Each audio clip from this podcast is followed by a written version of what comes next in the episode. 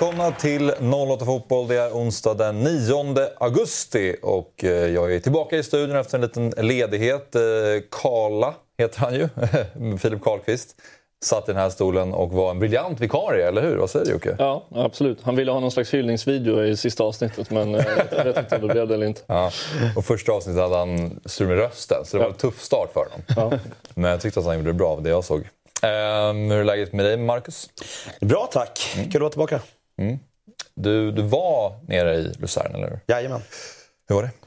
Eh, dyrt, varmt och eh, ja, men, eh, allt innan matchen kul. Rätt så fin stad va? Ja, otroligt fin. Så det var eh, egentligen en toppresa. Jag tänker att vi ska återkomma lite till den matchen när vi snackar Djurgården. Och eh, sen har vi Fabbe i studion också. Um, Fabbe, Bayerns uttåg. Kort kommentar innan vi går in lite djupare på det. Väntat men hårt med tanke på läget vi fick. Ja. Mm. Och hemma hos Jocke så är det Pittas feber just nu, eller? Ja, precis. Ja, nej, men bra start för honom. Eh, Så att, eh, det känns som att sakta men säkert börjar man andas lite mer hopp nu. Det har varit ett eh, tufft halvår där. Men nu, nu känns det som att saker och ting är på väg sakta men säkert åt rätt håll. Ehm, Ehm, innan vi går in på Bayern så ska jag säga också att eh, dagens avsnitt sänds ju som vanligt på Dobb-TV. Ehm, men det sänds också på Youtube och om man vill se nästa avsnitt även på Youtube då måste man betala och då kostar det 89 kronor i månaden för det som vi kallar för Dobb-TV Premium. Det är ett kanalmedlemskap på eh, Youtube så att vi sänder eh, dels eh, Något fotboll men även fantasy och Eurotalk där. Så att, gå in och skaffa kanalmedlemskap om ni vill. Men eh, Bayern mot Twente, det slutade i uttåg Fabbe. Eh, hur var liksom stämningen om vi börjar där på TV2? Uh, eh, första halvlek är nog eh, bland det bästa tryck och bästa stämningen jag upplevt på nya Södra Stadion. Uh, det var något otroligt och det började redan på uppvärmningen med visselorkaner och, och otroligt bra tryck. Uh, I andra halvlek kanske går ner sig lite på grund av jag skulle gissa nervositet och uh, någon sorts skräckblandad förväntning. Men, men fortfarande bra tryck, mycket bättre än vad vi har kommit upp i under allsvenskan. Eh, Men ta med mig första halvlek, det var otroligt och det var otroligt läckert att se stundvis när ja, i princip hela läktaren eh, står upp i 10-15 minuter och eh, drar igång tillsammans. Det visar vilket jäkla tryck vi kan få till. 24 542 var siffran. Det är ni nöjda med va? Ja, med tanke på att vi inte hade några bortasupportrar så är det ju svårt att fylla upp eh, mer. Och de släppte inte upp Södra för försäljning förrän, jag tror det var samma dag som matchen spelades. På grund av att de antagligen ville vänta in, in i sista minuten och se vad som hände med, med bortasupportrarna. Så det är väl en, en okej siffra, tycker jag.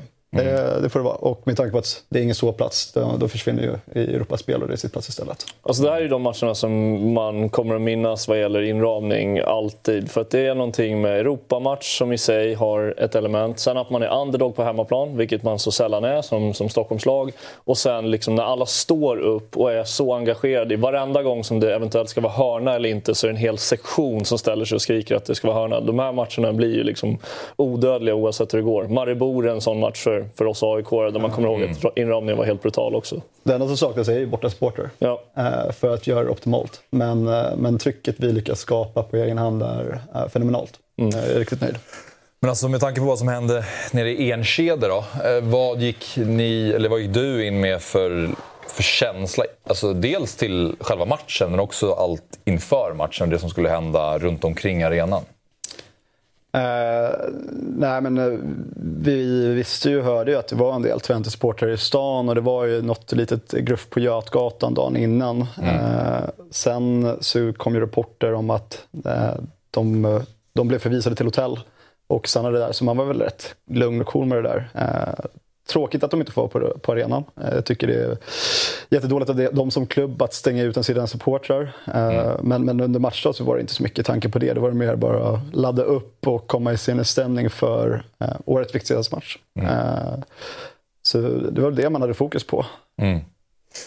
Hur eh, liksom, kan du beskriva besvikelsen efteråt? Eller hur var För det kändes ändå som att det var sån jävla sån tryck som du säger. Och det fanns ändå någon form av framåtanda i hela känslan kring matchen. Och sen så landade den här besvikelsen. Alltså, vad gick du därifrån med för typ av känsla?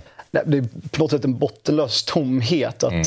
Dels får man uppleva den här matchen eh, som antagligen är höjdpunkten för vår säsong och det enorma tryck vi har eh, ger det chansen ordentligt uh, att, att göra någonting med det och sen uh, släppa in ett i förlängningen 115 eller 116 minuten. Mm. Och gå där ut och bara känna att ja, men det var det. Mm. Och sen när man har druckit några pilsner och tänkt lite på matchen och matchbilden och läktarsändningen och allt vad det var så känner man också någon sorts stolthet för att vi ger oss själva chansen, att vi, att vi är där och nosar. Att vi mm. har ett, eh, ett par unga grabbar som får uppleva det här och eh, ja, men har någonting att drömma om. Eh, mm. Både som supporter men framförallt för spelarna kanske, att det här är det vi vill sträva efter och sikta på i, i framtiden. Eh, och och det tror jag gynnar oss väldigt mycket. Att, att de här unga killarna känner att men vi är där och tampas mot det femte bästa laget i Holland som är stora mm. favoriter inför. Vi, vi är några eh, minuter ifrån att ta det till en straffläggning och kanske borde ha avgjort det i, under full tid. Mm. Eh, så även stolthet och eh, eh, försiktigt positivt till framtiden. Mm. Eh, att vi kan ta med oss det här göra en bra höst och, och komma starka in i nästa säsong. Mm. Eh. Hur mycket trodde du på det innan matchen? Jag trodde vi skulle ha chansen. Jag visste ju att det skulle vara ett jäkla drag på läktaren. Vi snackade om det i förra veckans 08. Mm. Att, eh, att eh, det var någon sorts... Ja, men du, du nämner det själv, underdog-känslan. Att komma in och slå underifrån, men ha chansen. Ja, en ganska bra chans egentligen på hemmaplan. Mm. Så jag trodde på att det skulle gå. Och det gör det ju uppenbarligen, men inte hela vägen. Vi är ja, minuter ifrån att, att ta ett straffar som jag säger. Och eh, ett ja, halvfriläge för Nalic eh, som han borde göra bättre på. Ett avslut från Joel Nilsson som han borde göra bättre på mm. eh, från, att, från att gå vidare. Hur mycket jublade ni när Stejin gjorde 1-1 i 115 minuten? Eh, jag såg inte. Vi, vi, jag kommer inte ihåg vilken match som var vilken, men jag hade en Djurgårdskompis som var över hos mig, så vi såg Djurgårdsmatchen tillsammans, mm. han och jag. Så okay. jag, jag bommade. Ja, men när, om du nåddes av det kanske när det skedde? Ja, men det var väl lite lättnad, för det är väl alltid bra att de andra Stockholmslagen inte går till Europa eh, med allt vad det innebär. Så att, eh, det var väl lite så här, okej, okay, bra. Så. Sen, mm. Det var inte som att jag liksom badade i fontänen på Sergels torg. Liksom. Nej, och du hade kanske fokus på något annat? Ja, lite annat eftersom man väl var på, var på egen match i annat land och allting också. Så att det, det kommer upp hade någon... du något koll överhuvudtaget på Bayerns? Eh, ja, men någon, någon slänger ju upp luren då och då och ropar liksom nu är det mål där, nu är det mål där. Så det, det nådde ju en, men eh, det var ju långt från att man stod och höll och fingrar med luren med, med allt man själv höll på med. Ja. Det, är, det är också typiskt, jag tycker vi gör ett ordentligt försvar, försvarsarbete under två matcher men båda deras mål kommer till på i princip samma sätt. En, en spelare som fyller på bakifrån och får stå rätt ensam i mitten av straffområdet. Så det är två missar vi gör i försvaret egentligen på två matcher och då, då smäller det. Och det är mm. väl det som är skillnaden kanske med allsvenskan och eh, effektiva lag utifrån Europa. Att det kan räcka med de två chanserna. Mm. Det är ofta så man har känt tycker jag, när man har varit med på kvalmatcherna själv också, när, när AIK åkte ur. Det är sällan man blir liksom kölhalad i matcherna, men de behöver så lite och sen ser man att när läget väl dyker upp, då smäller det. Liksom. Då sitter den i första maskan där nere eller något sånt. Så mm. det, det, är oftare det än att man liksom inte har en chans spelmässigt. Mm. mm. Och sen har vi Josef Erabi som ju gjorde målet. Det var ganska turligt, det var turligt. kan man säga. Ja, det, var turligt. Eh, det var en ganska rejäl båge han får där över keepern. Men, men eh, han är i form. Otroligt Han gör form. mål. Ja, han är, han är läcker som fasen. det roliga är ju när han nu väl har börjat starta matcher så spelar han i princip 90 minuter plus. Och mm. Han krigar och stångas i 90 minuter. Så han, han är inte bara stark, han har också en otrolig ork. löper ganska mycket och kommer ner i plan och följer med upp anfallen direkt mm. efter. Alltså, det, det är läckert att se hans utveckling under året och, eh, och eh, det är bara att hoppas att vi får behålla honom så länge som möjligt. Ja, alltså ser du att han har utvecklats under året eller är det bara att Marti har gett honom mer kontinuitet i sitt spel? Ja, det är nog både och. Mm. Eh, givetvis eh, har Marit gett mer kontinuitet i sitt spel och man får chans att se mer av honom. Mm. Eh, men, men, samtidigt så tycker jag att hans beslutsfattande, hans timing och hans eh, ja, lite spelförståelse i hur han går ner och möter och fördelar bollar har blivit betydligt bättre. I, i början av säsongen och kanske kuppen framförallt så var väl det man saknade mest egentligen lite timing och, och eh, ta de rätta löpningarna och de rätta avvägningarna när han väl har bollen. Och det tycker jag han har blivit betydligt bättre på. Eh, mm. Nu känns det ju rätt säkert eller bekvämt när det kommer en, en långboll på honom, att han plockar ner den och kommer fördela på ett effektivt och smart sätt. Det, det gjorde det inte riktigt tidigare. Så jag, jag tror att det är en kombination. Och eh, givetvis kan det här med att han har blivit bättre med boll och lite smartare ha att göra med att han har vänt sig och fått spela mer och vänt sig med mm. farten och, och eh, ett bättre motstånd. Mm. Och hans fysik är ju ganska uttjatad så, men den borde ju också addera någonting till när andra klubbar rycker i en, en talangfull nia och så ser man liksom det här kraftpaketet. Nu när han dessutom har börjat göra mål också, då blir det verkligen... Alltså det måste vara kunna få en del pengar för Erabi om han fortsätter i den här takten. Ja, vi framförallt snackat om hur stark han är och vilket kraftpaket han är med. Men mm. det är inte så många som snackar om hur mycket han orkar. Och nu har vi ju sett det när han fått starta att han orkar ju att köra 90 minuter plus. Mm. Men det är exakt, det är som jag tror inte, jag kan inte minnas någon i Bayern som har haft den fysik vid 20-årsåldern och eh, svårt att se jättemånga i Sverige som har varit så pass fysiskt redo för, för att gå vidare till större liga och bättre fotboll. Mm. Uh, så det, det, givetvis adderar det till, till att uh, större klubbar kommer vilja ha honom. Uh, mm. Sen är det väl att han, han, även om han har förbättrat sin beslutsfattande och sin taktiska taktiska egenskaper så är det att han, det finns ju utvecklingspotential där också. Men det är sånt som går att träna upp med bra tränare och, och bra spelare runt om sig. Mm. Den här matchen var dessutom någon form av 3-4-3 variant om vi ska bara gå in på liksom, Martis taktik lite grann. Tror du att det handlar om att det är eh, Twente och att det var en, en viktig match eller är det någonting som man kommer fortsätta laborera med? Det är ganska kul för jag och en polare har snackat om att eh, vi har inte riktigt materialet för att spela den 4-3-3 som vi har spelat. Och 3-4-3 slash 5-3-1-2 eller någonting. Jag vet inte, mm. har, har passat bättre. Eh, så, men, men, vi spelade så här i första matchen mot Twente borta, mer defensivt. Eh, då var det väl mer en kompakt eh, 5-4-1 slash 5-3-1-1. Eh, och eh, det var väl det, det, nu också i försvaret, men ja. nu anföll vi mer och hade betydligt mer boll än tidigare i matchen och därför ser det väl ut som en 3-4-3. Jag hoppas inte att vi fortsätter på den. Jag tycker det ser bra ut. Vi får ut mycket av, av Strand som har höjt sig otroligt mycket och, ja. Eh, och börjar prestera på en nivå som vi inte sett tidigare. Eh, det ger chansen att spela Nalic och Urabi tillsammans mm. Eh, på upphöjda positioner samtidigt som vi inte plockar bort Basara. Eh, mycket förtroende läggs givetvis på de tre där bak och Kamara Sadiq att städa upp om, mm. vi, om det ställs inför kontringar. Men det har vi klarat av fint. Sadiq har gjort sina tre bästa matcher nu när vi spelat i den här sändningen. Så mm. Jag tycker att det är intressant. Sen, sen får vi se vad, vad Marti tycker, eh, givetvis, och om vi fortsätter på det här. Men nu är det tre matcher i rad vi har spelat så. Men det har väl nog framförallt varit just på grund av att vi möter Twente i två av dem. Mm. Uh. Ser man den här elvan så ser det ut som att ni verkligen har ett lag för att kunna spela så här. Det är möjligtvis kanske att man vill ha lite mer kreativitet där inne bland de två om de ska det, det, finns ju det också på bänken. Du har ju eh, Demirol som kan komma in med lite bättre passningsfot än Hammar. Ja. Och du kanske mm. skulle kunna slänga in eh, Mikkelsen, men han är lite för offensiv kanske. Och, och, han kan inte spela in. ta ner Besara. Eh, ja, okay. mm. så det finns ju alternativ. Och det här blir ju ett ganska defensivt mittfält med just Hammar och Sadiku där. Mm. Men jag tror att de kan mixa lite med olika spelare där om vi mm. vill ha ett passningsskickligare lag. Bra trio där bak också.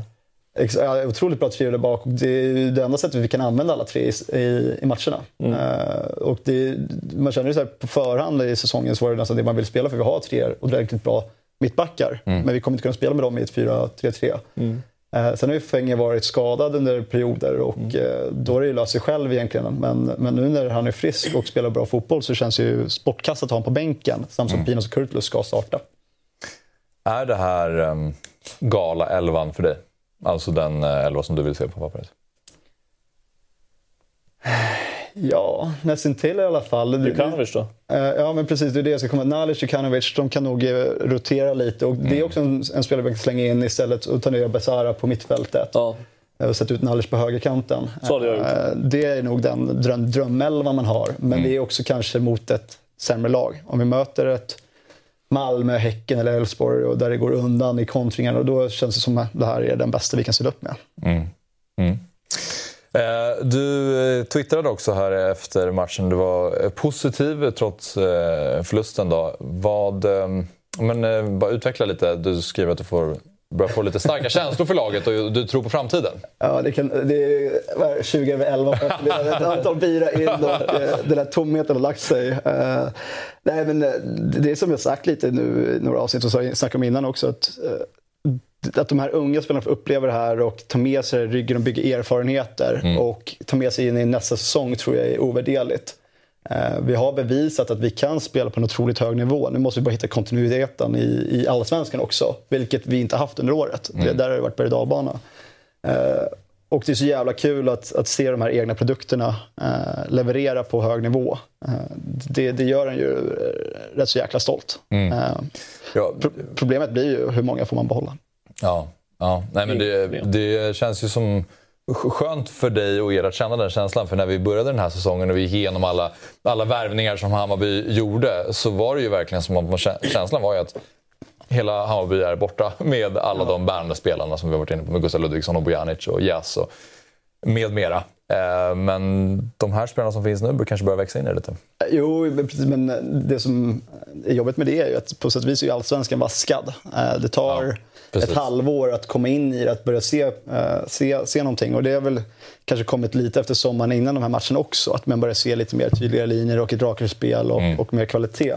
Men det är ju en säsong på allsvensk nivå som är, är på, på mångt och mycket borta. Ja. Eh, Så det, det, det är tråkigt givetvis. Och när man kommer ut med en uh, uttalad strategi att vi ska komma topp tre eller vara med och campa som topp tre varje år så känns det som ett misslyckande. Mm. Men, men nu väljer jag glädjen istället och ser på vad vi har som kommer framför oss. Och, eh, och det tror jag är positivt. Eh, Det, det är en ny fas för Hammarby då, för Jansson sålde ju mycket spelare och byggde upp en stark ekonomi i Bayern. Men det var ju egentligen mest av spelare som var utifrån med Aidoa, Mo och så vidare. Ja, undantaget var väl han, eh, eh tappade jag namnet, han mittfältaren som gick till Svedberg, Svedberg. Lado. Ja, ja, men annars var det ju mycket att de var duktiga på att scouta. Så nu är det väl att det finns försäljningspotential i truppen, men som kommer underifrån snarare. Och det här har ju varit ett jättelångsiktigt arbete. Vår akademi var ju inte jättebra för, ja, vad är det nu, fem, sex år sedan. Och de har ju arbetat väldigt långsiktigt med att bygga upp det där. Och sen har ju givetvis HTFF hjälpt till att vi kan behålla de bästa talangerna inom eh, Hammarby-sfären på sätt och vis. Eh, så det, det har varit ett långsiktigt arbete som nu börjar bära frukt. Och, och det tror jag kommer hjälpa oss jättemycket. Jag tror att i och med uttåget nu och missade miljoner eh, tror jag att det kan vara nödvändigt för att hålla en stark ekonomi inför nästa år att ställa ett par spelare. Mm. Eh, Kanske Kurtulus och någon av de här yngre talangerna. Och det är ju lite det allsvenska kretsloppet. Alltså det är svårt att komma ifrån det. Att det handlar jättemycket om spelarövergångar. Och det är ju ett stort bekymmer för eh, föreningar i stort. Det är inte bara Hammarby som sitter i den positionen. Om man kollar på AIK också så är det ju... Men det är, både för, det är både för in pengar men också om folk har varit där lite längre i klubben också. Att det kanske är dags att du går nu innan det börjar dala ner också. Med Kurtulus som har ju sett både bra grejer men också ganska usla insatser också. Så här, när någonstans ska man bryta innan det blir en trend och det fortsätter neråt för att någon vill också iväg. Så det är snarare för karriären i sig än bara pengarna in. Att, fan, vi vill ha kvar dig, men det är bäst för alla egentligen att vi klipper nu, skickar iväg, fyller på med nytt. Du får någonting, sänder en signal till alla som vill komma till oss också. Men du gör dina år, sen kommer du få gå därifrån även om det är något kvar på kontraktet. Och vi kanske behöver det också. Så att ju känns som som den, den som ska säljas nu. Han är väl den som är absolut mest redo. Ja, nej, men exakt. Verkligen. Jag håller med dig vad du säger. Att är, du har dina perioder och det är så allsvensk fotboll funkar. Att du spelar några år och sen så ska få alla lag och jobb, jobb också någonstans. Så det finns ju en, en livslängd. Vissa har längre, vissa har kortare. Och Några behöver bara den här perfekta tiden, att ett par år. Sen är det bara vidare. Och där, där känner jag att Kurtulus är mest redo och kanske också en sån spelare vi kan släppa nu utan att tappa för mycket den här säsongen. Och sen inför nästa säsong, vi har Adjei som kommer underifrån som kan fylla på som en talangfull mittback samt som vi har Fenger och Pina som fortfarande spelar. Så just det tappet eh, känns väldigt rimligt och inte så jobbigt. Eh, det är jobbigare om vi tappar Erabi eller Djukanovic som ska vara på sin topp toppnivå eller man ska säga inför nästa säsong och vara starkt bidragande spelare från start. Det känns jobbigare. Ja, fast där tycker jag ändå... Jag, jag, Jukanovic tror jag inte kanske att Allsvenskan har sett det bästa av ännu. Om han får upp sin jämnhet. Däremot Erabi, hade jag varit Hammarby sportchef där så hade jag funderat på casha in redan nu. För jag kan se framför mig ett scenario där han kommer ur sitt stim och inte alls blir lika liksom, så utslagsgivande som han är nu.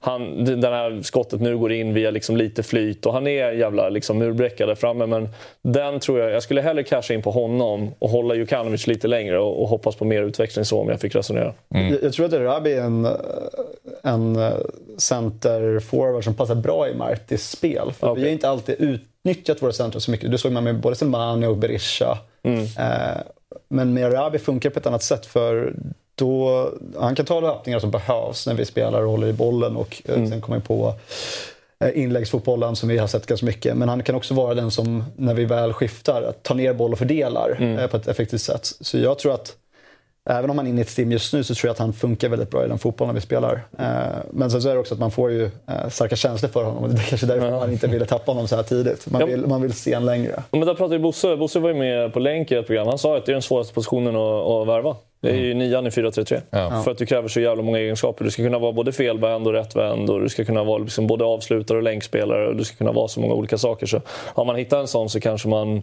kanske man också behöver göra ett ganska rigoröst arbete för att scouta fram nästa och då kanske de håller i Rabi tills de, tills de vet om det är. Problemet är, jag tror att hans kontrakt går ut efter nästa säsong, så vill vi casha in... Eh, så är det går det ut efter den här säsongen? Nej, nästa säsong. Ah, okay. Så är det ju i, i år i princip innan det blir väldigt kort tid kvar på kontraktet, om vi inte lyckas förlänga. Ja, han blir nog svår att förlänga med nu. Ja, det, allt beror på. Det har inte varit några rykten om honom än så länge. Eh, så allt beror på hur snacket går med hans agent och så vidare. Och det är inte alltid helt lätt. Mm. Men jag kan tänka mig att agenten ser eh, dollar signs mm. i ögonen just nu. ja. Ja, men det är intressant det där, alltså just angående mängden förändringar. Det kan ju också vara tvärtom just för, för Djurgårdens del i, i, tidigare under våren när det gick lite knackigt i början. Då var ju en del av diskussionen var att Djurgården nästan gjort för få förändringar på mittfältet. Att det behöver, I synnerhet den där trion på alltså, det måste ut med det gamla och in med något nytt. Att det var, och det var ju då Lukas Bergvall började hitta in lite sakteligen och Mange Eriksson försvann. Mm. Så det är ju, ni har ju eh, nästan upplevt lite grann det motsatta också får man säga. Mm. Ja. nu knackar de på här. Eh, nu har vi eh, med oss en gäst på länk och det är nämligen eh, Hammarbys ytterback Anton Kralj som vi säger varmt välkommen till. Tack så mycket. Tack, tack. Du, till att börja med, nu har du förlängt med Hammarby. Hur gick tankarna när du valde att förlänga? Nej, men mina tankar var väl att eh, sen jag kom hit till Hammarby och skrev på ett korttidskontrakt så var det mina tankar alltid varit att jag vill vara kvar här och eh, utvecklas under Martin som tränare och eh, vara i klubben och ja, utvecklas. Mm. Vad var alternativet om du inte hade förlängt med Bayern? Det har jag faktiskt inte kollat med min agent om. Det var fullt fokus på Hammarby och förlänga här och så hade det inte blivit så så hade jag såklart, eller såklart eh, kollat ut, men det var inte tanke på något annat. Nej. För eh, du får själv beskriva din vår nu i Hammarby. Det har varit mm. lite ut och in. Alltså dels en match från start mot Sirius och sen var det vissa matcher på bänken och vissa matcher utanför truppen och sen lite skadeproblematik också. Hur skulle du själv beskriva det? Det har väl varit en, det har varit en berg ungefär kan man säga. Det har varit skador ut och in. Men eh, för det mesta har det varit väl skador som har stoppat mig från, från spel. Så, så att väldigt, det har varit, varit ganska tufft ändå skulle jag säga. Det har varit, I och med skador gör det inte, underlättar inte för mig. Det har varit, och nu när jag var skadefri en period så spelade jag mot Sirius och det var bra och sen åkte jag på en, en liten skada efter det. Så det var, det var tufft men eh, nu känner jag mig bra i kroppen och tränar på fullt och hoppas få chansen igen. Mm. Ja, hur, eh, hur har din dialog med Marti Cifuentes eh, varit? Jo, men den har varit bra. Han tror på mig mycket som fotbollsspelare och han vet mina egenskaper. Så det gäller bara att han har sagt att det gäller att hålla mig skadefri och så kommer jag få chansen och då gäller det att ta den. Så det är upp till mig när jag väl får chansen. Mm. Ja, jag tänker på det, det finns ändå lite andra alternativ på din position också. Hur ser du på konkurrenssituationen mm. just nu eh, i din position? Det är klart, en toppklubb, en storklubb som Hammarby så är det alltid konkurrens. Så är det. Och nu tog vi in eh, Mark, en spanjor och Simon Slang kan också spela som vänsterback. Så det, det är klart det är en tuff konkurrenssituation men eh, jag vet vad jag går för när jag är skadefri och vad jag kan göra och vad jag kan, hur jag kan hjälpa laget. Mm. Tjena Anton. Eh, jag skulle fråga, hur går, går snacket inom eh, truppen och klubben nu när vi åkte ut i Europa? Vi ligger på en åttonde plats mm. med ganska stor marginal upp till topp tre. Vad för ungefär interna målsättningar för resten av säsongen och hur motiverar ni er för att eh, göra en bra höst här? Alltså det är klart, det är inte, inte gått som vi har velat. Det vet, det vet alla som håller på, håller på Hammarby. Och, eh, vi är inte nöjda med situationen i, i tabellen, men eh, just nu kan vi bara fokusera på de det, 12 resterande matcherna som är kvar och göra det så bra som möjligt. Och vi har 12 av de matcherna så är det väl åtta hemmamatcher och då har vi sagt att som mål så ska vi vinna alla de åtta matcherna och bygga vidare till nästa år och göra en stark höst. Och som alla vet så är det en ganska ung trupp och ny trupp och det, det tar lite tid att spela ihop eh, truppen. Så nu satsar vi på att göra en väldigt stark höst och, och där, därifrån ta hösten till, eh, denna hösten till nästa säsong. Bygga vidare på det. Eh, hur har stämningen varit på uh, träningarna nu efter uh, matchen mot Twente? Det var, ett, det var en jävla match och ett jävla tryck och så blev det det där snabbliga ja. slutet. Det är klart det var... Det, det var jäkligt tråkigt att vi åkte ut. Jag tyckte vi förtjänade, förtjänar att gå vidare. Det var en riktigt bra match från vår sida. Så det, var, det var tråkigt, men eh, alla i klubben och tränarstaben och spelarna var stolta efter matchen att vi stod upp så pass bra och gjorde en så pass bra hemmamatch. Och, så då, eller stämningen har ändå varit, har ändå varit på topp tycker jag. Det, fast jag tyckte det var tråkigt att åka ut och att vi ville fortsätta Europaäventyret så tycker jag ändå stämningen har varit bra. Mm. Hur, hur upplevde du hemmamatchen mot Twente? Dels med trycket och de, äh, menar, chansen för oss att, äh, att ta oss ett steg till. Vad sa du? Eh... Hur upplevde du match, hemmamatchen mot Twente? Dels med trycket på läktaren men även också chansen för oss att ta oss vidare till nästa omgång. Alltså trycket på Twente-matchen hemma, det var något av det sjukaste jag varit med om faktiskt. Det var det största jag upplevt skulle jag nu säga. Och trycket som supporterna skapade, det var helt galet. Och jag har snackat med många andra spelare i andra klubbar som såg på matchen och de sa att det är väl bara Hammarby-supportrarna som kan skapa det där. Så mm, det, det, var många som sa, som kollade matchen på TV och sa att fan, vi fick rysningar när vi, när vi satt eh, bakom TV, TV-skärmen och såg matchen. Så det, det var kul. Kul att vara med om det. Och sen, det är klart att supporterna hjälpte oss också att prestera på topp. Det sa alla spelare, att man fick den extra pushen. Och, ja, så det var, det var kul. Mm. Alltså, en del av förklaringen till att Bayern ligger där ni kanske inte vill ligga i tabellen är ju den nya truppen som du har varit inne på, att det har varit stor omställning. Men ni har ju också haft problem på bortaplan. Ni har spelat tio matcher och tagit sex poäng. Är det här någonting som ni har pratat om inom laget och som ni har några eh, ja, men, konkreta tankar kring hur man kan förändra?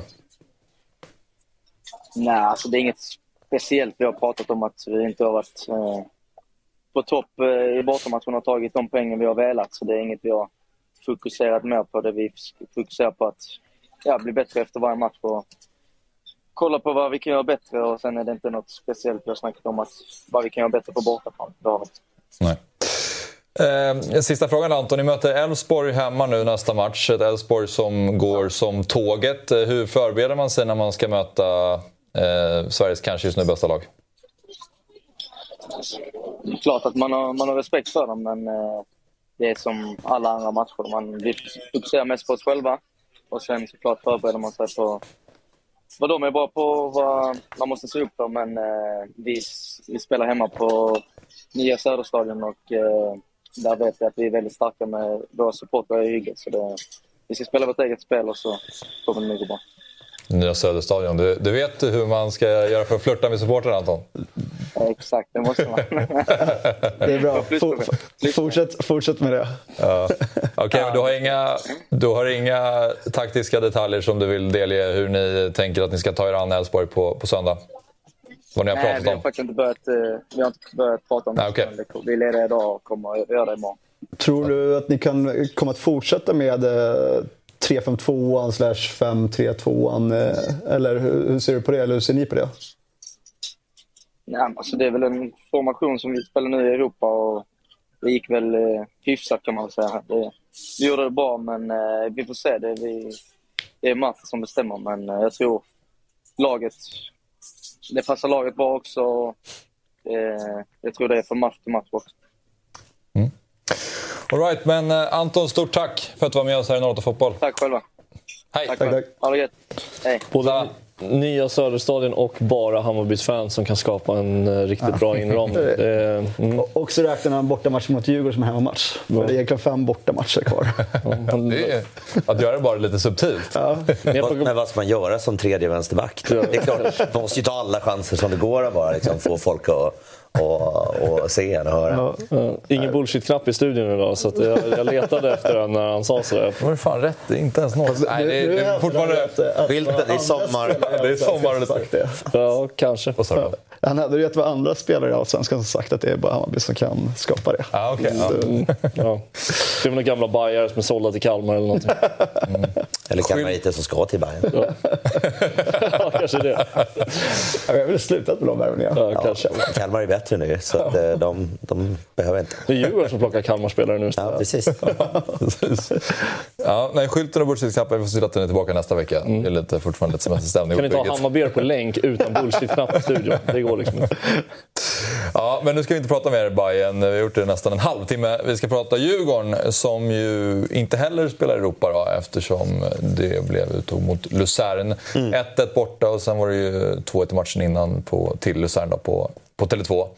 Men du var där. Du får berätta lite mer om hela upplevelsen nere kring borta matchen. Nej, men det var, en trevlig resa. Det är ett jävla fint land att komma till. Eh, Eh, mycket fräschare än att vara i Reka till exempel.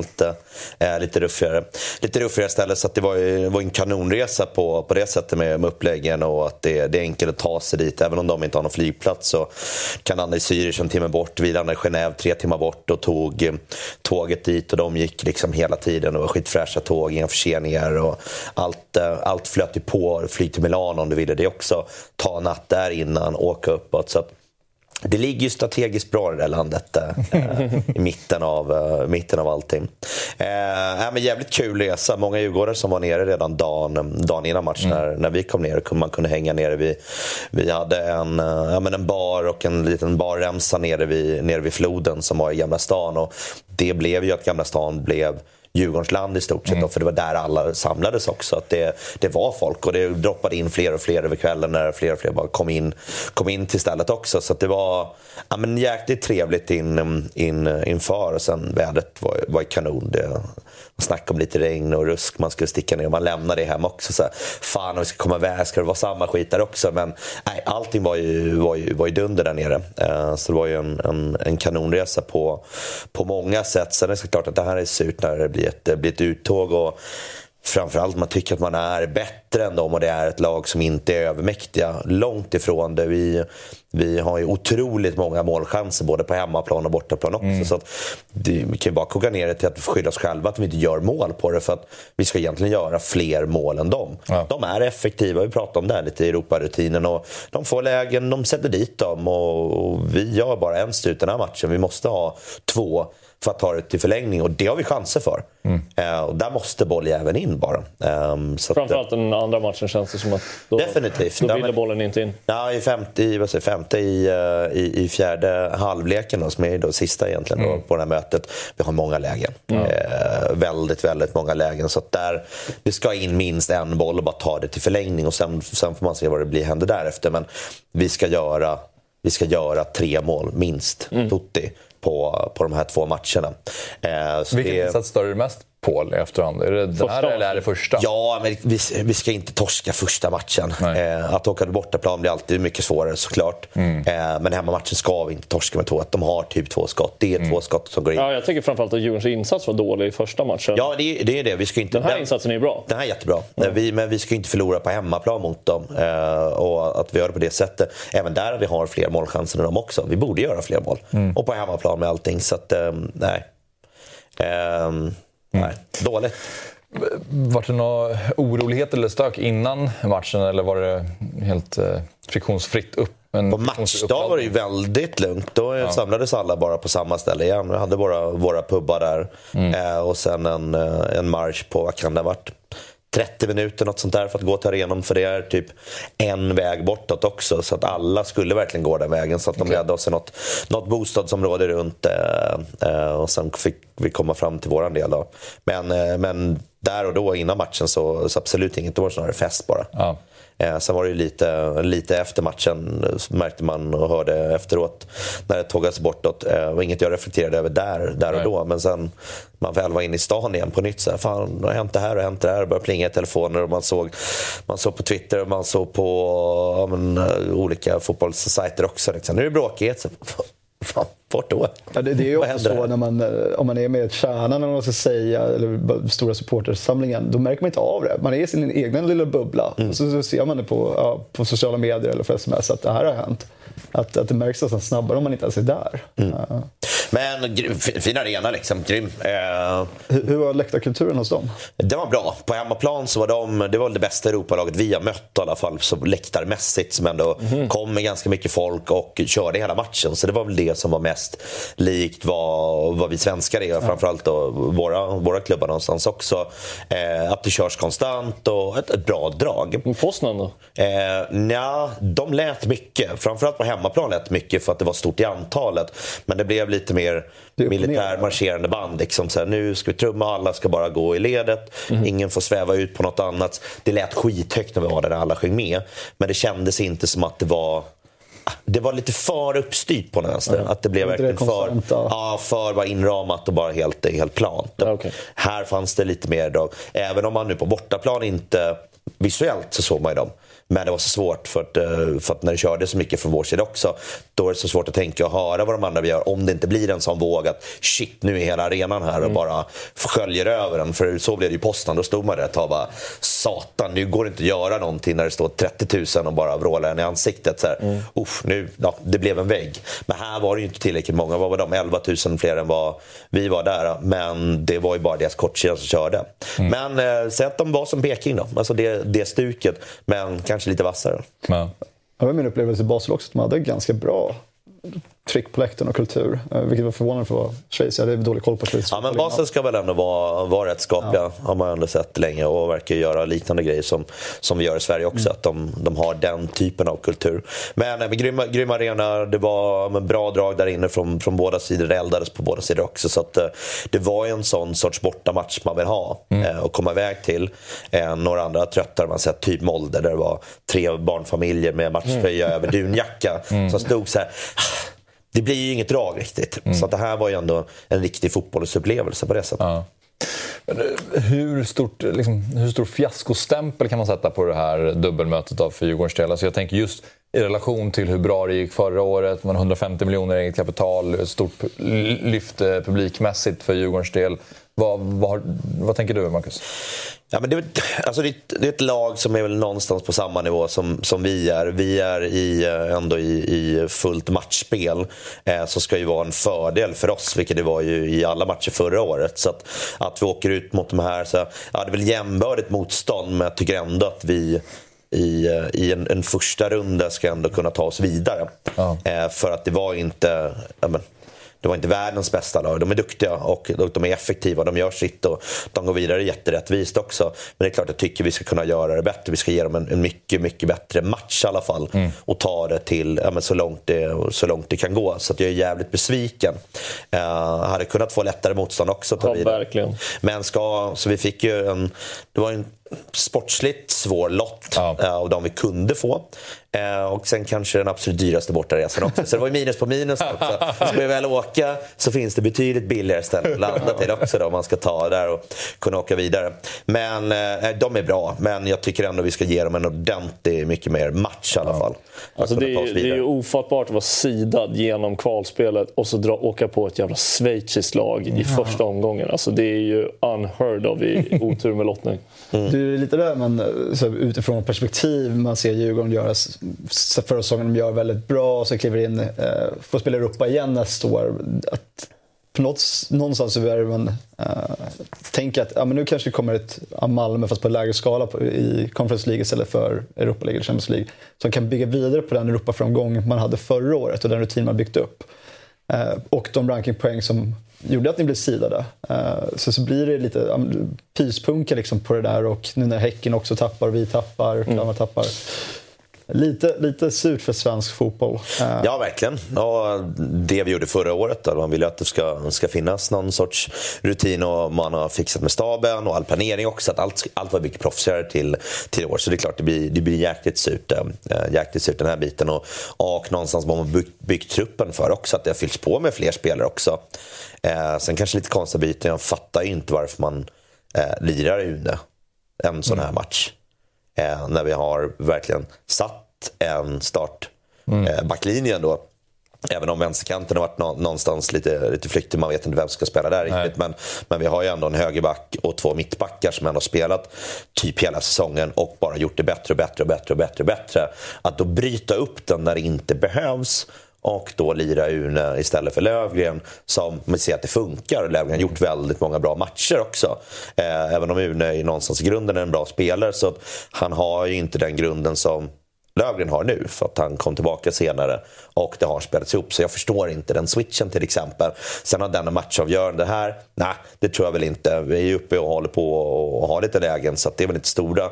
Men det var en konstig switch till det hela också som kanske hade gett lite mer trygghet eh, och hjälpt det. Eh, nu, nu hänger jag inte Une på någon vänster för den här fighten. Nej. Då har det funnits sämre prestationer tidigare matcher i sådana fall. Eh, men mm. sen ska vi göra mål. Ja.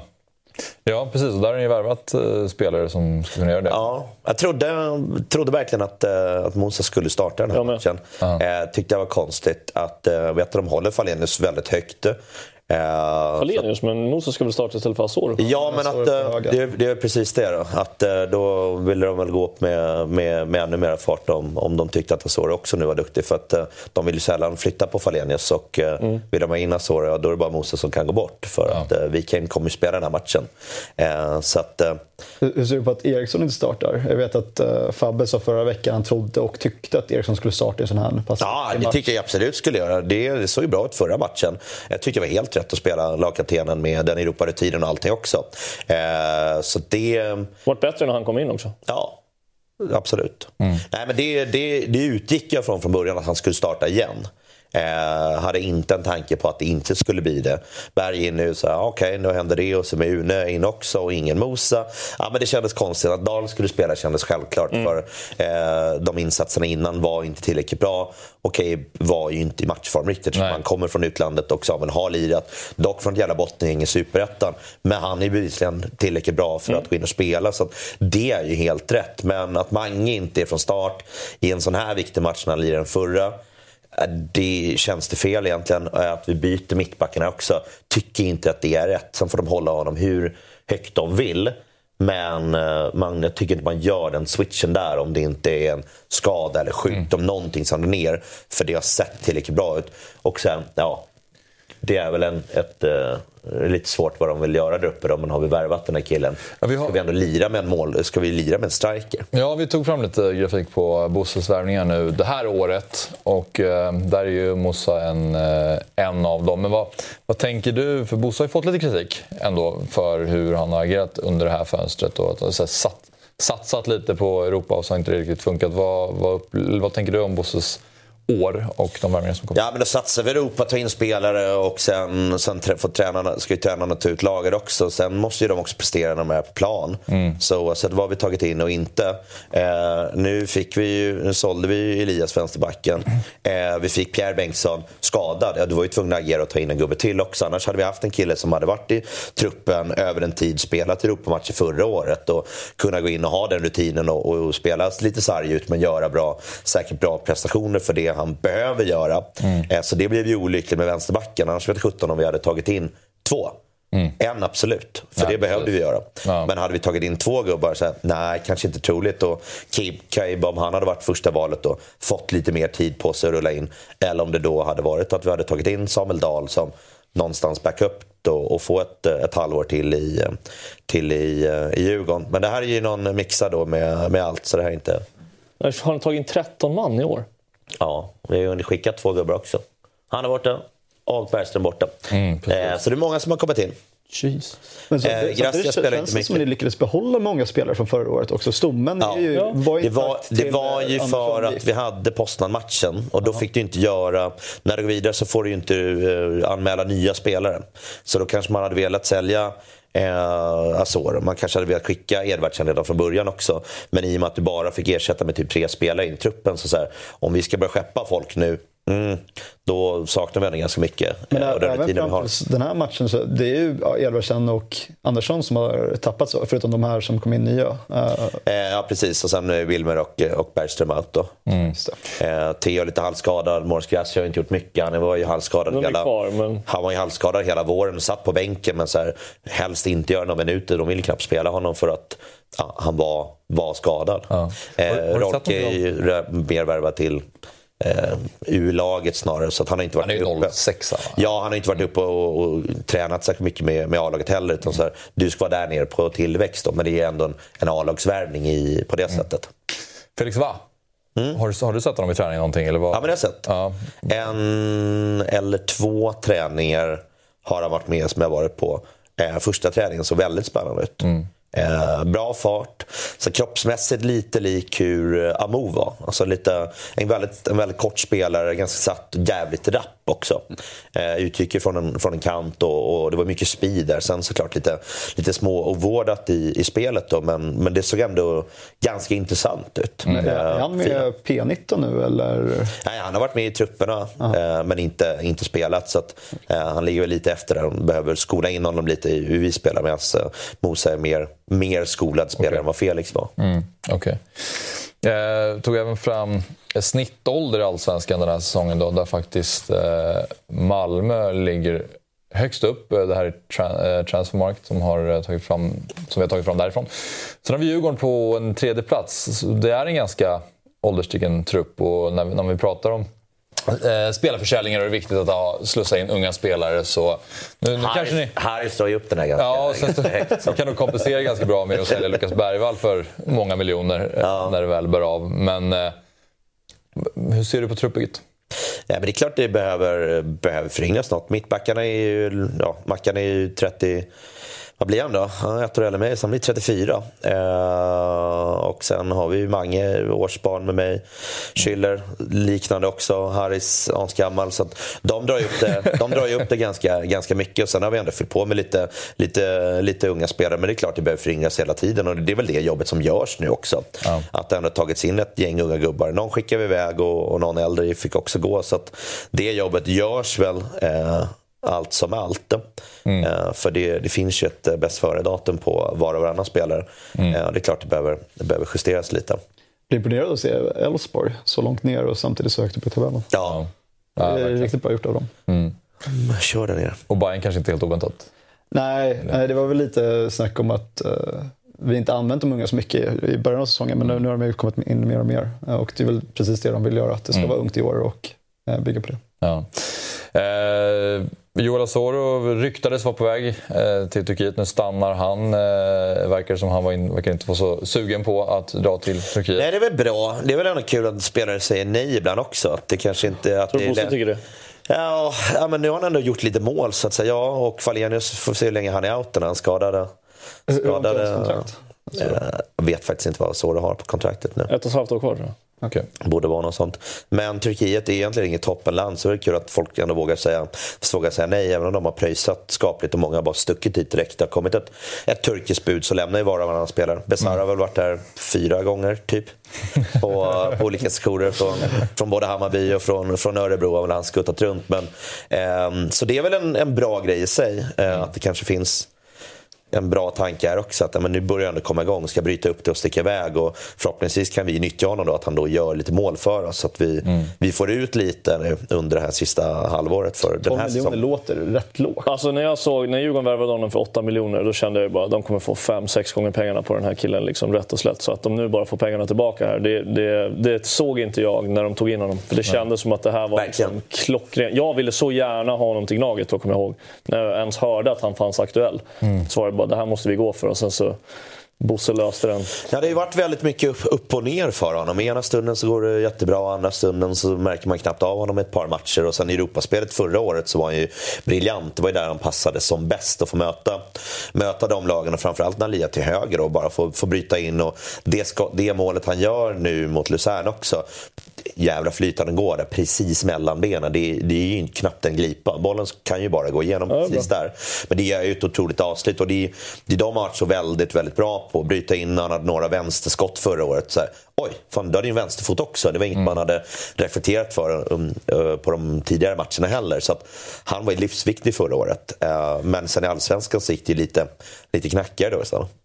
Ni lär ju göra en större plusaffär på Lukas Bergvall i alla fall. Nu eh, har ju Gianluca Di Marzio skrivit att Udinese eh, på jakt efter... Eh, det är väl flera Serie A-klubbar? Ja, Atalanta också intresserade. Eh, och oh, att Udinese ska ha varit på plats i Stockholm och fört diskussioner med Djurgården och att prislappen ska ligga på ungefär 80 miljoner kronor. Mm. För så få matcher, det, är, ja. det måste vara nästan unikt. Det måste vara frestande att ta det, men samtidigt så, på något sätt så behålla men du, har, jag har ju ett läge nu när det är färre matcher, när ja. de inte går vidare och någonting behöver göras i truppen. Så eh, jag förstår ju då om det är väldigt lockande att göra det. Klart 80 miljoner in är inget man tackar nej till. Och Kim och Tolle verkar gilla att spela Berg i den rollen, så det är tufft för honom att ta den tröjan. Ja, han ska väl inte riktigt ta tian-rollen. Han ska väl snarare ligga lite nedanför. Men där spelar ju Schiller och Findell och det är, också är svårt att, att, att, peta. Så att så här, försvinner Findell Mm, då, ja, då öppnas då. det upp en plats mm. och det är väl snarare där läget då. Han är ju inte, inte 18 än och hans päron vill ju att han ska gå klart plugget. Men frågan är ju då när, när de i sådana fall börjar börjar skaka lite och säga men vi kanske skriver på det här mycket. Men för han måste ju ha deras blessing för att ta sig vidare också. Det, det, det ger en otrolig affär för Djurgården. Du plockar in en relativt billigt i jämförelse och sen säljer han ett halvår senare för 80 millar. Men, men samtidigt, det har ju snackats om det här att vi måste bli bättre på att hålla unga spelare längre. Ja. Låta dem utvecklas och faktiskt prestera. Och Varför då? Om man får, man, får man 8 ja, år pengar? Ja, men för vi är inte på samma nivå som våra konkurrerande länder i Danmark och Norge. För att komma ifatt dem som lyckas skriva längre kontrakt, lyckas behålla spelare lite längre och sen sälja det för det dubbla.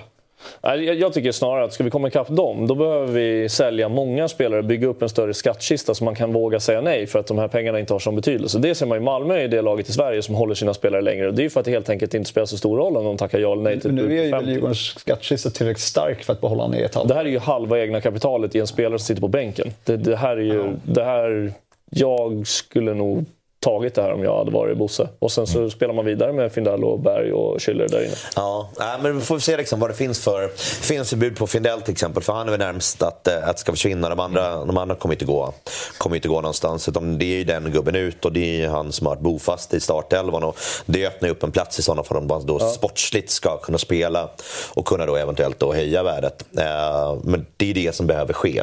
För annat så, så är det ju ett starkare mittfält. Så samtidigt är ni på jakt efter en tredje plats så det kanske inte finns plats för Bergvall i år för att ta den tredje platsen. Det, är... det kan vara. Men kommer ett, kommer ett bud så är det ju lä, någonstans läge för Findell att, att, eh, att, att dra. Nu har han varit här så länge. Vad är för ålder på honom?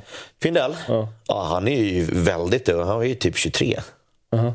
Det känns mycket äldre. Ja, men det är för att han har varit med länge. Vi tog honom, tog honom rätt tidigt också.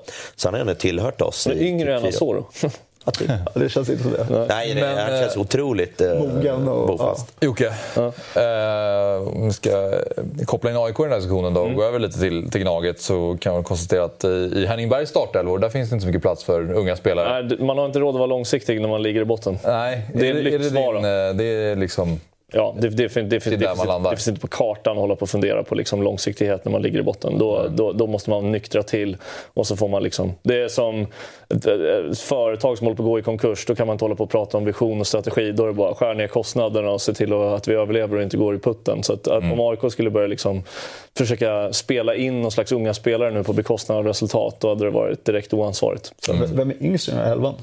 Eh, nog... det är ett gäng. Bilal? Ja, det är väl Bilal va? Ja, vad är han då? Född 2000 va? Ja, jag tror det. 23? Mm, precis. Ja. Något sånt ja, nej, det, det, finns ju inte nu. Så det, det, är väl en kombination av två saker. Ett, framförallt att man ligger där man ligger. Och sen två, att Thomas Berntsen har varit tydlig med det första jag kommer göra i det här laget är att värva spelare som sätter en ny standard i träning. Ja. Uh, och det, det, har, det verkar de flesta fotbollsverksamma var överens om att det är inte de unga spelarna som gör det. Det är inte mm. 17, 18, 19-åringar som sätter standard. Det är de spelarna som är i sin prime i typ 24, 25, 26. Det är de som är som mest vältränade och tränar hårdast. Typ. Så spelarna som har kommit in har väl varit i det spannet 24 till 27, typ så. Mm. Eh, eller snarare det övre delen av det spannet. Så det, det, är nog för att bygga den kulturen nu och så ska man skörda frukterna av det långsiktigt när, när de här unga spelarna tvingas ta rygg på dem. För det här är ju de som startar och sen så är det två spelare som byts in och det är ju Omar Faraj som visserligen också är, han är väl, han, inte yngsta men han är, 20, 20, han är väl som Bilal ungefär kanske. Jag tror, han är också ja. född 00 kanske. Ja, eh, Men, eh, och sen är det John Guidetti. Mm. Um, så att de, de om vi pratar Viktor Andersson eller Tahari, de får inte se så mycket Nej. fotbollsplan. Nej, sen börjar jag känna lite grann så här, man hade varit lite spänd på att se typ Taha starta till vänster. För om man nu ska spela någon 4-2-3-1-variant, då, då kanske han inte liksom... Men just nu känns det bara som att man prioriterar löpmetrarna så oerhört högt i Erik Otieno. Så att även fast han har dålig slutprodukt så får man så mycket eh, andra spin-off-effekter av att ha en sån spelare som startar hela tiden. Så att, nej, det här är ju inte vad jag vill se långsiktigt. Ser det ut så här om liksom, när Berntsen har suttit i ett och ett halvt år, då kommer ja. jag börja oroa mig. För det ska det inte göra. Men det är det som är så vanskligt för en klubb som, som vara en av de största klubbarna. Och så fort det går lite emot. Det är inte känslan att även om, om AIK hade legat på en åttonde plats mm. och det hade kommit ett fönster så hade man kanske känt samma att nu måste vi etablera, eller värva in etablerade spelare. Det var, att det hade funnits den pressen utifrån. Mot det hade låtit så på Twitter, det kan jag lova dig. För, ja. för, folk har ju noll långsiktighet där. Utan då är det bara, torskar man en match, då ska vi bort med alla unga och så ska vi bara värva liksom bomber. Eh, det är ungefär den nivån där. Men känslan är väl att Thomas Berntsen inte styrs av Twitter. Mm. Utan att han har ganska tydliga idéer om vad han vill göra. Så, att, så att jag, jag lyssnade på många intervjuer när han kom. Att det var liksom, han pratade om att bara, folk kommer inte bli Folk kommer inte hylla mig för de första värvningarna jag kommer göra. De kommer snarare undra vad driver den här norrbaggen med? Tror jag var, var ordagrant vad han sa. Eh, så då tänkte jag bara, vad fan innebär det då? Men nu, nu förstår jag vad han menar. Att så här, det är inga spektakulära spelare som har kommit in. Det är jävligt hårt jobbande spelare. Liksom. Så att varken Tykosen, Besirovic känns ju som så spelare som kommer att liksom ta fullständigt allsvenskan med storm. Men det är, det är habila spelare som, som ser väldigt vältränade ut och sliter mycket. Och Anton är väl den, det namnet som är lite mer så, ja, ska vara en toppspelare i allsvenskan. Och Pittas får vi väl se vad det, vad det blir. Ja, vad såg du av Pittas mot Kalmar? Ja, att man låter som en broken record. Att han löper mycket, sliter mycket. liksom så. Det är ju det är tydligt vad, vad det är för typ av fotboll AIK ska spela nu. Det ska vara tempostarkt och det ska vara liksom spelare som orkar springa mycket och, och är oömma. Så det var väl mycket det man såg och sen så får han, får han läget så sitter han. Han hade väl något, eh, något läge till. För han var ju inte jätteinvolverad i spelet. Så inte jag kommer vara heller. Det känns som att det är en sån spelare. Det, kanske inte targetspelet som är hans styrka heller. Utan han, eh... Enligt Marcus Bring så var han väl bästa target i ligan. Men, okay. men, men eh, jag tror att Dino Besirovic är en sån spelare som har mycket mer boll och kommer vara mycket mer involverad i spelet. Och liksom rör sig in i ytor där han blir där han, där han blir spelbar. Eh, det här känns ju som att det är en fox in the box. Liksom så. Ja. Och, ja. Ja. Vad tar du annars med dig från matchen? Bra match. Uh, mycket målchanser och det var väl den bästa matchen sen Henning Berg kom egentligen. Så det känns väl som att det, det börjar gå. Det är obegripligt att vi inte vinner den här matchen. Och tittar man på all underliggande statistik också så, så är det, säger den samma sak. Att den här matchen ska man ju vinna. Uh, men uh, nej, det känns väl som att det sakta men säkert börjar Thomas börjar få en sak efter en annan på plats, känns mm. det som. tränare på plats och tre, fyra nya spelare in som man ser, man ser skillnad. Och spelsystemet, det är väl inte Thomas jobb, det är väl Hennings jobb, men det, det börjar väl liksom, de börjar väl lära sig gradvis. Liksom så. så det känns som att det går åt rätt håll. Sen är det ju det är segt såklart att känna att man har ett så stort arbete framför sig som man har nu. Nu ska det här byggas om i vinter rejält. Liksom så. Många av de här spelarna är ju inte kompatibla med sättet som AIK vill spela på. Jag tror att Jimmy Durmaz inte är en spelare som kommer spela i AIK nästa säsong. Jag tror inte att John Guidetti okay tror inte John Guidetti är, är, aktuell för att bygga, bygga laget kring heller. Så att, Varför tror du inte att eh, Durmaz är kvar? Han har inte löp, löp, löpkapaciteten. Alltså, det, jag tror att, man, man, kan nästan dra en parallell med Djurgården. Med, med, med Magnus Eriksson där jag tror att Djurgården älskar, eller Kim och älskar hur mycket Oliver Berg rör sig. Hur mycket han springer och hur mycket han liksom blir, blir spelbar hela tiden. Mange blir mer av en spelare som är mer stationär men som har en utslagsgivande fot. Liksom. Så i ett lag som spelar mer på det sättet så hade både Mange och Jimmy varit klockrena spelare. Men spelar man i ett lag som vill ha ett mittfält som blåser på upp och ner och har rejält med löpkapacitet, då tror jag varken Mange eller Jimmy Durmaz är den perfekta spelaren att bygga det kring. Mm. Så därför, jag, jag, skulle gissa, om jag får spekulera, att det kommer komma in någon sån här rörlig afrikansk mittfältare här. Typ sån, vi hade någon på provspel nu som jag inte kommer ihåg vad, vad han heter. Men det känns som att man har Anton då som har den fina foten och som har bra lungor. Men att man kanske vill ha en explosivare spelare bredvid som, mm. som, som kan löpa mer. Är ni klara i det här fönstret? Eh, det som väl snackas om är väl om det kanske ska komma in en yttermittfältare och det känns ju som att det får det väldigt gärna göra. För att yttrarna är ju... Eh, det håller inte att... Bilal kanske inte ska vara ytter till exempel. Nej, precis. Nu ska man väl inte spela två innermittfältare heller egentligen. Man ska väl spela 4-2-3-1. Eh, och Besirovic ska väl ligga bakom och då blir han som en form av mittfältare. Han får väl någon slags Oliver Berg-roll då, eller vad man ska säga. Mm. Uh, ganska lika spelare så, by the way. De, de två. Jag tror att de kommer se ungefär lite likadana ut. vilka, vilka då? Uh, Besirovic och Oliver Berg. Ah, jag tror att om, om, man lägger Besirovic i den rollen så tror jag att de kommer vara, vara lite liknande. Men att spela liksom Rui Modesto och Erik Otieno som, som yttrar, det håller ju inte. Men Modesto fick noll minuter plötsligt. Ja. Uh, Från Kalmar. Det, ver det verkar som att det beror på att i typ matchen mot Sirius så blev man kölhalad på mittfältet av att de hade tre innermittfältare och vi hade två. Så man har inte en chans att hinna med. Passningsskickliga, rörliga lag där inne. Det, det går inte för två mittfältare att hänga med. Det har väl Axén pratat om mycket och jag tycker han har rätt i det.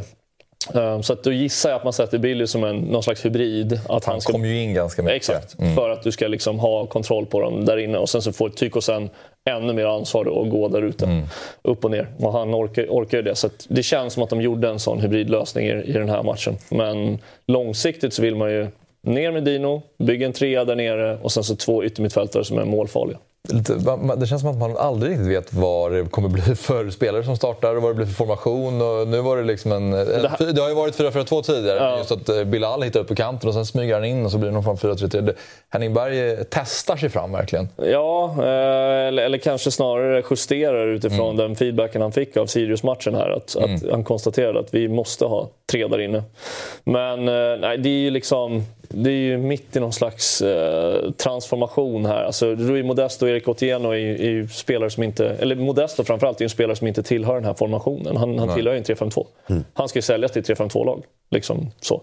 Och som 3-5-2-lag betraktat så kan jag tänka mig att han är rätt attraktiv. För han har ju varit väldigt bra i AIK och gjort mycket poäng. Och ja. sådär. Och man köpte ju honom som en wingback till, till till ett sånt system också. Mm. Så just nu har vi liksom adopterat en trupp från en annan formation som nu på något sätt ska försöka ja, mm. moldas in i något annat. Och Magashi är inte ens med i truppen? Han är också en, en, en spelare för en annan formation. Uh Som jag, jag, ser ingen roll för honom i, i varken ett 4-4-2 eller 4-2-3-1.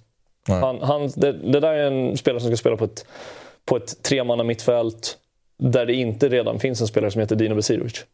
Så um, han kan inte vara en av de två bakom. Det ser inte jag honom som. Utan han är en del av ett liksom, rörligare tremanna mittfält på något sätt. Mm. Så att jag, jag har svårt att se att han blir kvar också. Jag tror att han kommer att säljas. Elias Durmas eh, utlånad det blev det klart nu bara för några timmar sedan till ja. Sundsvall. Ja. Han har inte fått mycket speltid den här säsongen, varken under Brännan eller Henning Berg. Lite samma sak där faktiskt. Han, enda rollen han skulle kunna spela i är nog en tia i ett eh, 3-4-3 eller 3-4-3, vad säger 4-3-3 eller 4-2-3-1. Mm. Ehm, men han verkar ju dessutom också ha haft lite problem med tempot. Ehm, det sa han väl redan tidigt att liksom, de målen han gjorde på försäsongen var mot liksom lag från lägre divisioner. Men att han tempomässigt haft lite tuffare med, med allsvenskan. Så att mm. ge honom lite speltid på en annan nivå och se, se vad, det, vad det ger. Känns mm. väl sunt. Det är väl fler som borde lånas ut. Viktor Andersson borde lånas ut också. Det närmar sig derby mot Bayern. Eh, vad, vad, vad, tänker du Fabbe om det här nya AIK under Henningberg? Eller vad ser du? Jag har inte sett tillräckligt mycket Nej. för att dra några skarpa slutsatser. Nej. Eh, de har börjat plocka poäng, vilket givetvis är oroväckande. Mm. Eller vad man ska säga. Mm. Så, så, det går väl åt rätt håll. Men, mm. men det, när man sitter här i studion och kollar på något så är det ett jäkla hattande med spelare och formationer och det testas fram. Eh, så om det fortsätter på det viset så det, är ju aldrig optimalt. Och det var lite samma sak i Bayern när vi aldrig spelade mm. med samma fronttrio eller samma mittfält. Det är inte optimalt att hatta runt hela tiden men tills dess kan det vara att har satt, sig, satt en, en elva som passar och, eh, och duger för uppgiften. Eh, och mm. också de här spelarna som de har plockat in har kommit in i det. Så det, mm. det är klart att det är ett helt annat Gnaget vi, vi kommer möta om är det två, tre veckor än vad vi gjorde i våras. Mm, ja, absolut. Ja. Men eh, vi kollar på tabellen. Eh, för att eh, där ser vi också att eh, AIKs, eh, AIK ligger på tolfte plats. Då, eh, men det är fortfarande ett ganska prekärt läge får man säga. Mm. Jag kommer inte andas ut på många omgångar även om vi slår BP. Och... Det är skönt också. Det blir kapp nu. Ja, ja, bara slippa det här. Vem har 16 matcher, vem har 18, vem har 17? och bara, ren- och så, nu vet vi det. Efter en omgång, då har alla spelat lika många matcher i alla fall. Ja. Ja, men jag kommer inte Precis. andas ut på bra länge, men känslan börjar väl mer och mer bli att jag inte tror att vi åker ur. Ehm, så. Eh, det var ett tag där under Brännström när det var liksom bengaltennis inne på något derby där och, och det var gångbanderoller och det var allt möjligt. Då kände jag bara okej, så här, det här, jag vet hur den här filmen slutar. Liksom. Spelarna kommer inte kunna prestera. Men sen när Thomas klev in och gjorde sig av med den tränaren, fick in en tränare som är ganska erfaren och sen lite nya spelare och sen så börjar saker och ting väl sakta kugga in nu så tror jag inte att vi åker ur faktiskt. Nej. AIK har inte släppt in så mycket mål. Eh, 21 mål till och kolla på Häcken som har släppt in 20 till exempel och där uppe Djurgården 22. Däremot om man kollar på hur många mål som har gjorts. AIK har gjort 16 mål. Häcken, återigen de som har gjort eh, flest mål, de har gjort 45. Som har gjort 29 mål fler än eh, Ängellaget. Ja. Och- Sen har väl AIK haft lite, det här låter ju kanske jävligt, det här är snårigt att gå i mål med. Vi ser vart ni är på väg. Men, men de hade väl typ så här, av alla, av alla europeiska ligor så hade väl typ AIK det mest underpresterande, något slags så här underliggande data eller så utifrån hur många typ mål eller något sånt där. Eller var av alla skandinaviska ligor eller något sånt så var det. Så att lite mer mål kanske man borde ha förtjänat. Men jag tycker inte att man ska ligga sådär våldsamt många platser högre upp om du ser totalt sett över, över säsongen. För under brännan får man ju konstatera att de matcherna när vi var dåliga under brännan, då är det väl typ bland det sämsta man har upplevt som AIK-supporter. Rickard under sitt eh, liksom, man-man-projekt där hade väl någon match eller två. Eh, inte mot Hammarby dock. men, men, eh, så, att, så att, AIK ska inte ligga sådär våldsamt mycket högre. Men några mål till borde vi ha gjort. Vi borde till exempel ha gjort några mål till i den här matchen. Ja. Och sen undrar man ju vad Bayern ska pyssla med resten av säsongen. Där de ligger stabilt Jag är uppväxt plats. med att Hammarby ligger här, så det här känns naturligt. Eh, Åttonde plats är viktig, en extra hemmamatch i kuppen om vi tar oss dit. Fan vad inspirerande att jaga det. Ja, men, det, är faktiskt, det är faktiskt roligt. Jag, någon gång i våras så la jag ut en tweet med några roliga videor. Gubbarna går och dansar och säger "Ah, fan, fest på kvar när vi säkrar åttondeplatsen. Och då trodde vi ändå lite mer på laget än det här. Det var innan säsongen började. Nu ligger vi där. Ja, den är ju lite omslängd tabell om vad man tänkte det skulle vara. Ja. Peking till bara inte allt ska vara uppe. Jag, jag, tror att, jag tror att vi, vi kan nog klättra ett par platser. Att nå fjärdeplatsen som kan bli viktigt tror jag är svårt. Men med så många hemmamatcher så ska det ju tas många poäng och någon kommer ju tappa. Och så här, Mjällby, så här, det är inget, inget lag som ska ligga sjua. Och- och- Ni är ju ett lag för undre halvan och sen om de ligger i mitten och bråkar, ja det har de väl förtjänt sig till. Men, men eh, De fyra bortamatcherna vi har utöver Djurgården så är det ju Kalmar, Mjällby och sen Värnamo och Varberg. Eh, Så det är ju inte de tuffaste bortamatcherna kvar, även om vi har haft förbaskat svårt att spela borta i Kalmar. Så jag, jag tror att vi kommer Nej, klättra... två gräsmatcher för i alla fall. Så det är ju, alltså för, för våra gäng så har det ju varit lite, inte de vassaste. Och Nej. eh, Varberg, om de ska försöka slåss mot någonting, om det finns något läge sen också. Nej, så de kan ju bli böka i ett regnruskigt. Jag, jag tror att vi klättrar upp till en sjätte, femte plats eller någonting. Eh, Men sen spela in, som vi sagt tidigare, spela in de unga killarna bygg för framtiden. Ja. Det är det viktigaste tycker jag för Bayern. Kommande matcher då. Gnaget tar emot BP på Friends eh, lördag 15.00. Bra En tid. lördagsmatch. Jag såg att det var 23 000 sålda drygt igår. Det är några dagar kvar till lördag. Så att, eh, känslan är väl nästan att vi säljer ut ja, var och varannan hemmamatch nu fram- framöver. Eller i alla fall en 26-27 27 000 åskådare. Eh, 25, 26, 27 där kring. Så att någonting är på väg att hända med publiktillströmningen. Det, det, här, det tillhör inte vanligheten att man ligger i botten och så drar man liksom 20, Nej. 27 000 på det. Så att känslan Gör inför nästa... Vad sa du? Ni gör Bayern. Ja, innan de justerade sina publiksiffror till de riktiga siffrorna så var det absolut så. Men, men eh, till nästa säsong känns det som att det är väl det man vill bygga vidare på. Om det ska rensa spelare så vill man bygga vidare på publiksiffrorna till nästa år. Sen är det Blåvitt-Djurgården. Eh, Det är ju ett... Mm. Sista gången jag är nere på Gamla Ullevi då, för ett år helt enkelt.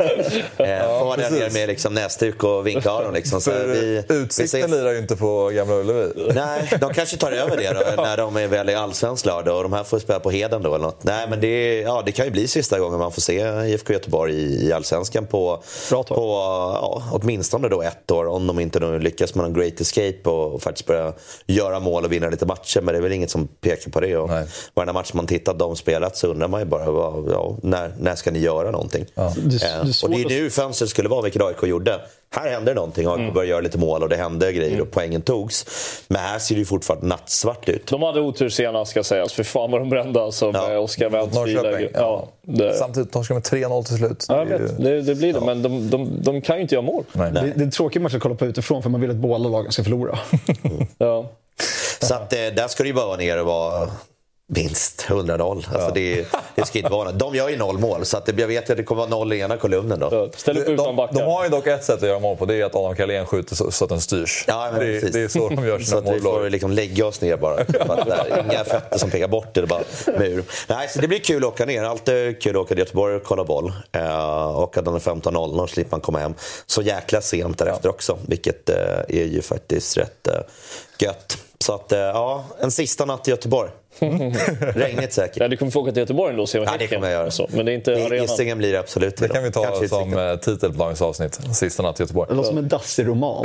ja, det kommer det säkert vara också. Hammarby-Elfsborg, ni tar emot serieledarna. Eh, det ska bli en spännande match att följa. Verkligen.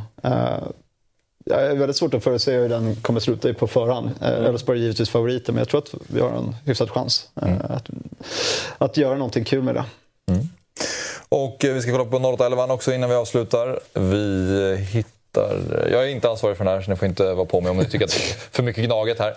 Eh, AIKs match ju, ligger ju närmast till hands här sen, eftersom vi har eh, Europamatcherna förra veckan för både Djurgården och Hammarbys del. Då. Men så här ser den ut. Mm. Pitta sitter in direkt. Mm. Det blir väl så när man gör mål. Det brukar ju vara stående skämtet. Och det gör också med hur det mål. Ja. liksom när man har tre, val, tre lag att välja mellan, då är det bara så vilka gjorde poäng? Vi börjar med att sätta ut dem. Ja. Sen kryddar vi med resten. Anton, Anton kommer nog ha några 08-11 känns det som. Han, mm. han känns som att han har fått en bra start i Gnaget. Mm. Jimmy Durmaz första 08-11 för säsongen i alla fall. Ja, där eh, får vi väl se om han får fortsätta lira på den positionen. Jag är inte, jag är inte säker på det. Jag tror att eh, man kommer vilja ha honom i vissa matcher där man vill ha possession-starkt eh, mittfält. Men annars så tror jag att hans, hans lungor och löpkapacitet gör att han inte... Han kommer nog inte ta den tröjan över tid, tror jag inte. Nej. Och veckans bonjävel, den här är lite eh, mysig. Eh, för uppe i Boden, då har de värvat. Och de har värvat Sam Johnson. Oj.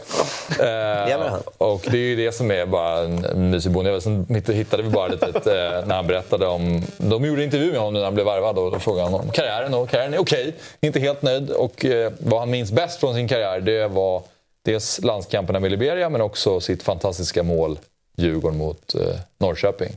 Ett 1-1 mål för Djurgården på Norrköping är alltså höjdpunkt i karriären.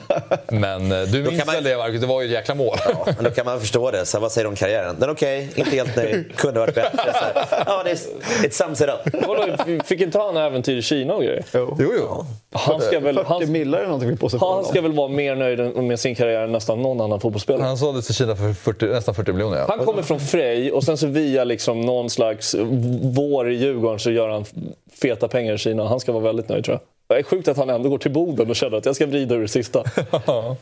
Också bo i Boden, fy fasen. Dock ska säga, såg... Vet han ens vart det ligger? jag såg, i, läste igår att i Boden så är det nästan 30 grader just nu. Väldigt långt. Där, där har de inte det, det var det de använde. De, ja.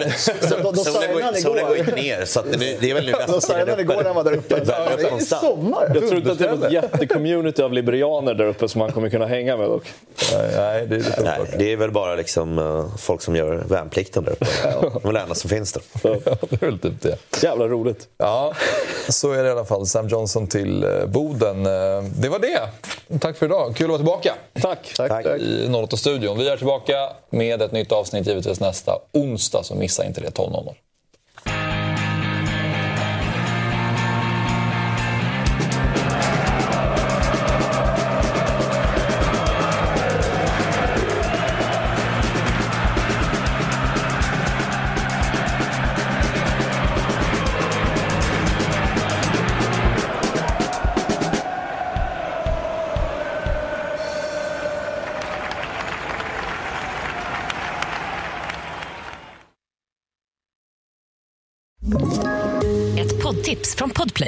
I podden Något Kaiko garanterar östgötarna Brutti och jag, Davva, dig en stor dos skratt. Där följer jag pladask för köttätandet igen. Man är lite som en jävla vampyr. Man har fått lite blodsmak och då måste man ha mer. Udda spaningar, fängslande anekdoter och en och annan arg rant. Jag måste ha mitt kaffe på morgonen för annars är jag ingen trevlig människa. Då är du ingen trevlig människa, punkt. Något Kaiko, hör du på Podplay. Därför är gardinerna.